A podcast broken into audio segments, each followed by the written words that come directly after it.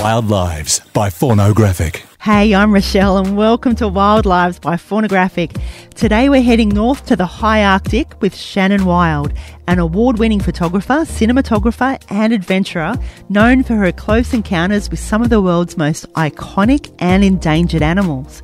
Now, Shannon grew up in Australia's Queensland and she discovered her passion for wildlife photography at a pretty young age. She started taking pics of her pet reptiles and it kind of snowballed from there. In the years since then, she's travelled all over the globe to film and photograph everything from Komodo dragons to big cats and anything with fur or feathers in between. And also, as part of her work, she regularly ventures to Svalbard.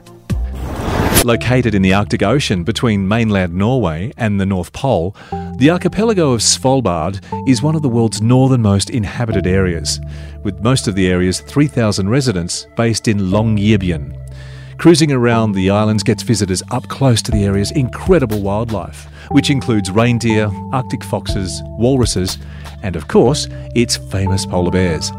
According to the Norwegian Polar Institute, there are approximately 3,500 polar bears in the area, and they're usually found on the sea ice where they hunt their preferred prey, the ring seal, which they can smell up to 16 kilometres away. Weighing in at 680 kilos and growing to more than 2.5 metres long, polar bears are the largest land carnivore on the planet. And despite their huge size, they are surprisingly agile swimmers and can swim at speeds of 10 kilometres an hour, using their paws as paddles in the water. A great time to see them in Svalbard is between May and September. Shannon Wild visits Svalbard every year to photograph the area's polar bears, and she's had some pretty amazing encounters with them. Hey, Shannon, thanks so much for joining us today. Can you tell us what it was like to have your mind blown by seeing a polar bear for the very first time? It was it was quite an experience actually. The the mind blown uh, scenario is, is suggesting it very well. You know, it's one of those things where it's such a different area to what I'm used to. Australia and South Africa being uh, you know warmer, drier places, and I grew up in Queensland, so. I'm used to the warm. Not a huge fan of the cold. Um, so the first time I went, I was a little apprehensive as to how I would manage with, with the cold and being in the Arctic and all that. But it it was absolutely incredible. And the first time that I saw a polar bear, uh, I was a few days into. Uh, I go on a ship ten days each time, and I was a few days in, and it must have been we were up far, far north of Svalbard. So it was up in the pack ice, basically as far as the ship could go. Mm. Um, it was in the ice, and we kind of parked there. And we'd gone to bed, and it's 24 hour sunlight there because it was summer. Mm. And basically at 2 a.m. in the morning, we get a knock on the door, and uh, the ship's crew has spotted a bear off in the distance. So we all rushed to get all our warm clothes on, layer after layer you know, sweating by the time you want to run out the, the room and happy to get out actually into the cold air. And um, very, very far off in the distance, there was this bear, and we could just see it. And the, the beauty of that was being in the pack ice, it's just flat.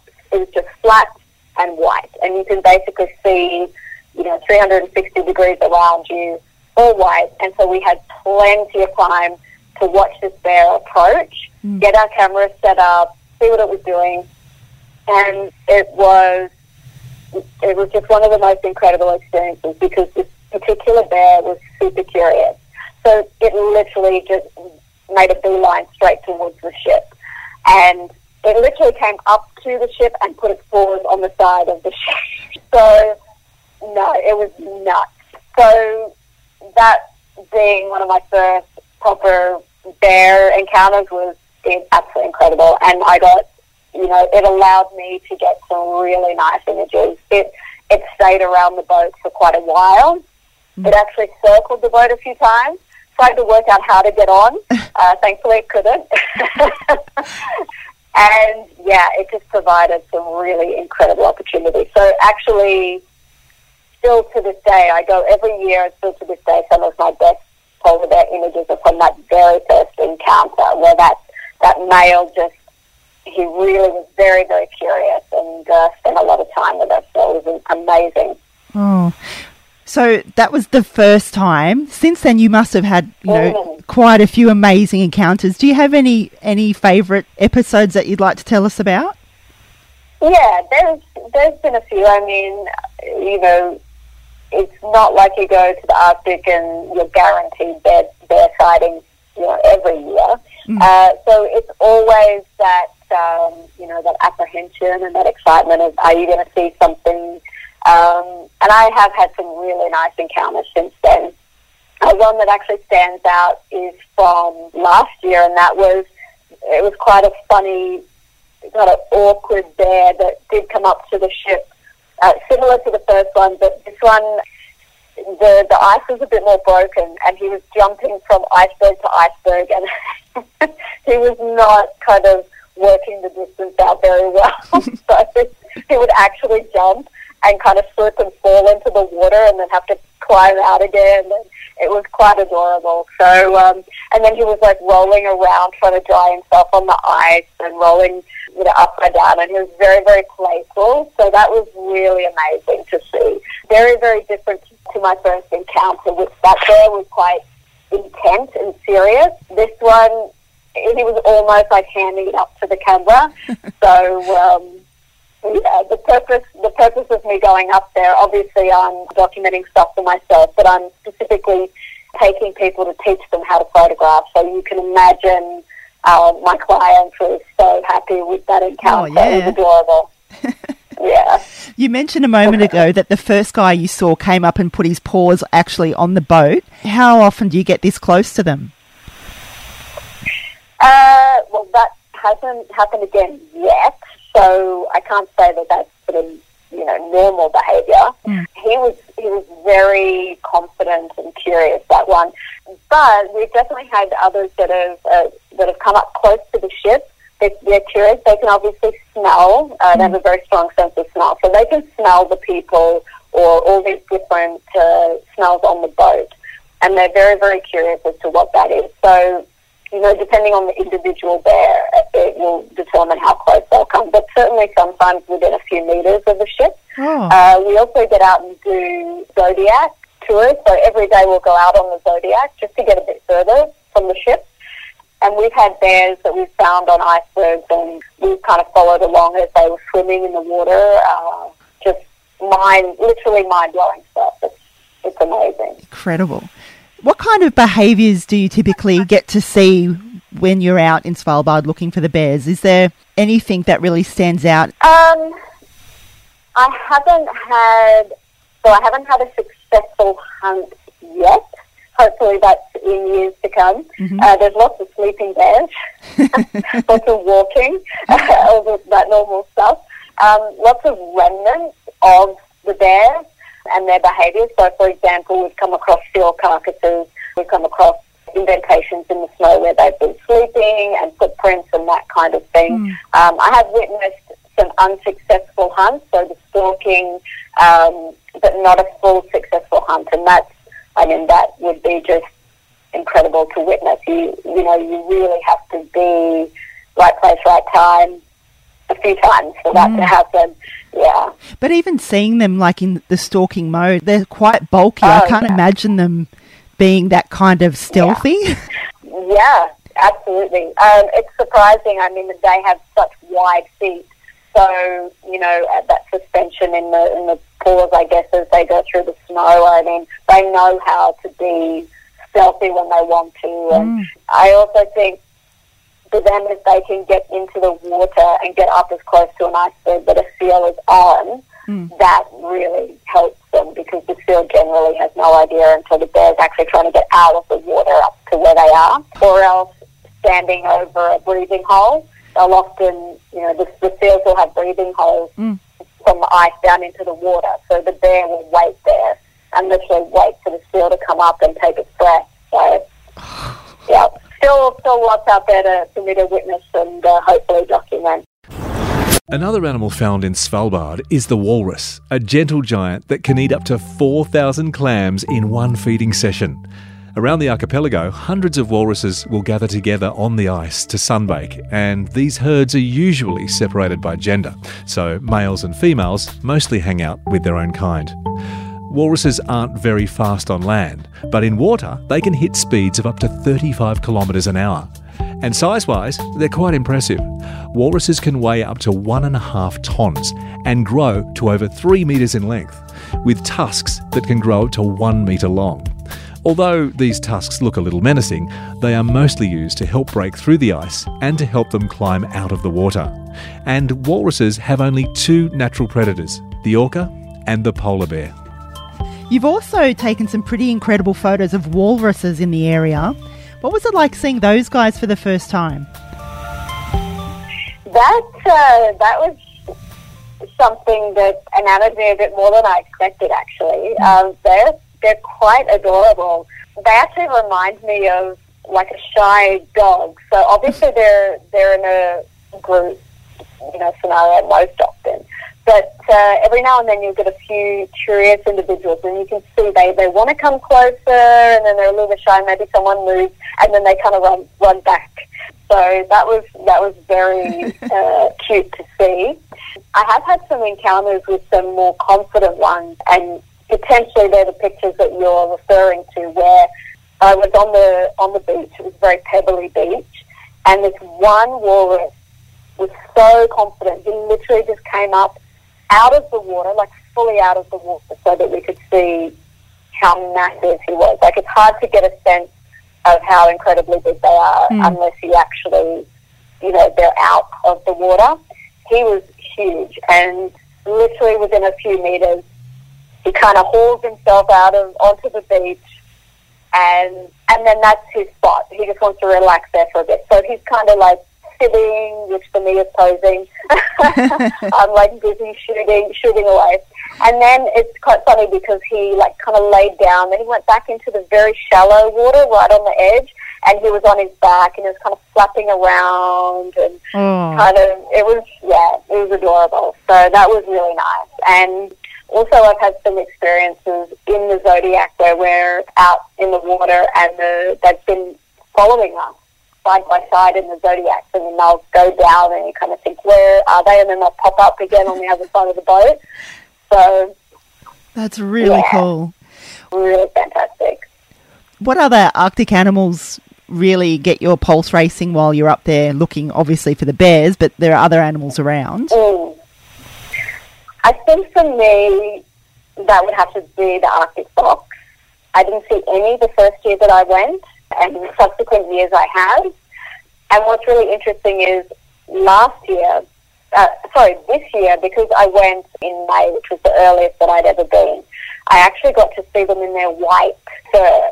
Whereas previous years, uh, because we tend to go in summer, they've lost that white and they don't need to you know, camouflaging with all the snow. They're actually camouflaging in with now some of the dirt and, and the foliage and that kind of stuff. So mm. they have their brown coats on during summer. So previous years, yeah, I've always seen them brown. And probably my favourite encounter has been with some pups, which are known as kits. Mm. Um, so mum and dad have gone off to go hunting, obviously to, to bring back some food.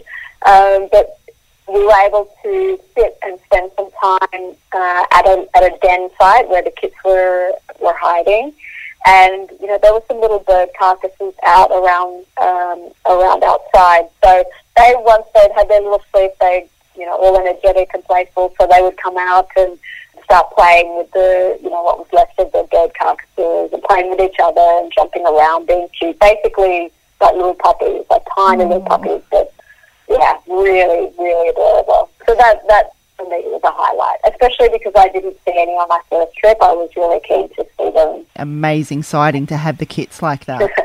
yeah. Apart from wildlife, though, Svalbard is a pretty special place. What's it like to actually visit there in terms of the culture and the food and, and things like that?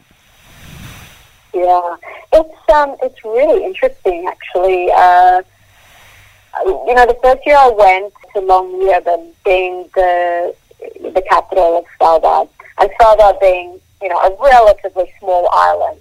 Uh, Longyearbyen itself is quite a small town, but it's actually surprisingly, uh, you know, the word that comes to mind is cosmopolitan for such a oh. small, oh. out of the way place, and it's the northernmost inhabited place on earth. Mm. Um, but it actually has like some amazing variety of eateries. It's got beautiful museums. Um, it's very much tailored. Obviously, it's a, it's a tourist destination, mm. and it really caters well for that. Um, so every year I go, it's kind of like this small town kind of familiarity, which is really nice. to go back to you know some of our favorite mm. places to eat. We run into the same people. Um, but uh, itself, it's for me, I think it's it's such a stark beauty up in the Arctic that um, that's probably what surprised me most is how incredibly beautiful that can be. Mm. Yeah, it's it's very very interesting place. Back to your photography though. Photographing animals in the snow or ice can be pretty tricky just to get all of the mm. levels right and everything. What's your number one tip yeah. for getting a great wildlife pic in that kind of environment? Okay, well, without going into like a full blown tutorial, no. uh, my my number one tip would be check your histogram regularly. Mm-hmm. so the thing with shooting in snow or ice is obviously it can trick your your sensor uh, or your exposure reading, and it depends very much on how you're shooting, what settings you're using. So that my recommendations would vary depending on that and your level of uh, hmm. experience. Mm. But one thing that can really throw you is when you look at the back of the camera, when you're dealing in such bright environments, you sometimes are not actually seeing the the back preview accurately. When you're in a really bright situation, that can often be misleading. Mm-hmm. So that's where relying on your histogram and learning how to read your histogram is actually going to be a lifesaver in that situation because, you know, you look at the picture on the back of the camera and you think, oh, that's too dark or it's too bright, whereas it might actually be perfectly exposed yeah. or it might be the other. You're not in a shaded area to be able to get a proper sense of that preview. So the histogram is going to tell you are you overexposed? Are you underexposed? Have you got more leverage that you can work with? So, um, you know, if you should be making some adjustments. So that's that's definitely my my go-to tip is that's an excellent get to know your Instagram and then and then look at it. excellent, excellent tip. I wish I'd asked you that before I went to the Yukon last winter. I got there eventually, but it was yeah a lot of trial and error. Yeah, it can be very tricky with the with the white or the white. Mm. Yeah. During your career as a wildlife photographer and cinematographer and adventurer, you've dealt with some pretty mm. epic confrontations with some animals. You've been mauled by a cheetah, charged by elephants, lions, and buffaloes, bitten by snakes. Somehow, though, you've managed to keep your cool and and move forward with it. How do you keep your cool though when you are in the presence of a potentially dangerous animal and, and things start to get a bit iffy? Um, I don't know if there's necessarily any logic to it per, per se. For me, I think it's because I go into situations and I am aware of the animal, of what it is capable of, and I guess for me, I just it's I know it's a privilege for me to be there, not the other way around. Mm. So, you know, anything that happens, and if something does happen, then it's usually my fault. I can, you know, I can work back to something that I've done that's wrong or that I've missed uh, some messages that the animals have been giving me. You know what I mean? So Absolutely. for me, it's more about it's such a privilege to be there, and I, I that's where I'm happiest. And those encounters that, you know, where I've maybe been injured are so small in comparison to, to the number of experiences that I've had over the last 15 plus years. So um, while they do stand out in terms of events and, and memory, you know, over such a long period of time, it's actually, it's not that many. So the, the positives certainly outweighs the negatives for me. And, um, you know, even in those situations, keeping my cool, I think I'm actually most calm around animals. So it's almost like I, it's like a natural reaction. Certainly when I was mauled by the cheetah and she was on my arm for quite a long time, about 20 seconds in all, which maybe doesn't seem like a lot, but when, when an animal's clamping down on your arm, it is a long time. she thought she had my throat, so she thought she was actually suffocating me. And I'm just lucky that my arms got in the way. In that situation, I don't know, it's like I immediately knew that I had to relax into that because fighting it would have caused more damage to my arm. And I actually wasn't in a position that I could, she pinned me down from the back. So I kind of knew that I wasn't able to do anything in that particular situation myself. Mm. Uh, and I was also very aware that I had people around me to help. I think if I'd have been in a situation where it was me alone and that had happened, I would have had to have switched gears and sort of thought my way out of it a bit more. You know, poking the animal in the eye or, or you know, clawing at its nose, sensitive areas, that kind of thing to get it off. But in these particular cases, you know, I've, I've known just to relax into it, otherwise I'm going to cause myself more damage. Mm-hmm. So, yeah, I mean, it's hard to articulate why I'm so calm and why I go back. You know, yes, it was a, you know, a painful experience, but I just couldn't imagine my life without it being involved with wildlife and me being in the wild. To be honest, you know, mm. that's what I, I identify with. Yeah. Mm. So you have had these kind of challenges as well as others, but still, mm. your, your passion for the wildlife it's just never wavered. What do you think actually keeps you going? I, you know, I'm aware, like I mentioned, of the capabilities of the animals, and I, I think what I love and respect most about wildlife is that it runs on instinct. There's absolutely no malice, so there's an honesty to their their behaviour, and they're acting on instinct, and I, I really respect that, and I, you know, I want to protect that. I want to every moment that I get to to be in the wild, to have animal encounters, I just, I treasure it because I know there are so many people that would love to have those experiences and maybe never get to, especially in a wild situation. Uh, and then, of course, we have so many endangered animals that there are certain time limits on what animals you will be able to see in the wild. It's, it's a very sad notion to contemplate, but I'm very fortunate. Uh, some of the animals that I've been able to see, I never forget that. Thank you so much for your time today, Shannon. I know you're a very busy woman with stacks of adventures on the go at all times. So thank you so thank much. Thank you so much. And that's a wrap on this episode of Wild Lives by Faunographic. Thank you for joining us. How much of a legend is Shannon? Do follow her adventures on Instagram. You'll find her account at Shannon underscore underscore wild. And I'll also put the direct link to her stuff on faunographic.com. Looking forward to catching you next time. Wild Lives by Faunographic. Follow us on omny.fm or search for Wild Lives by Faunographic on iTunes. Subscribe today and you'll never miss an episode.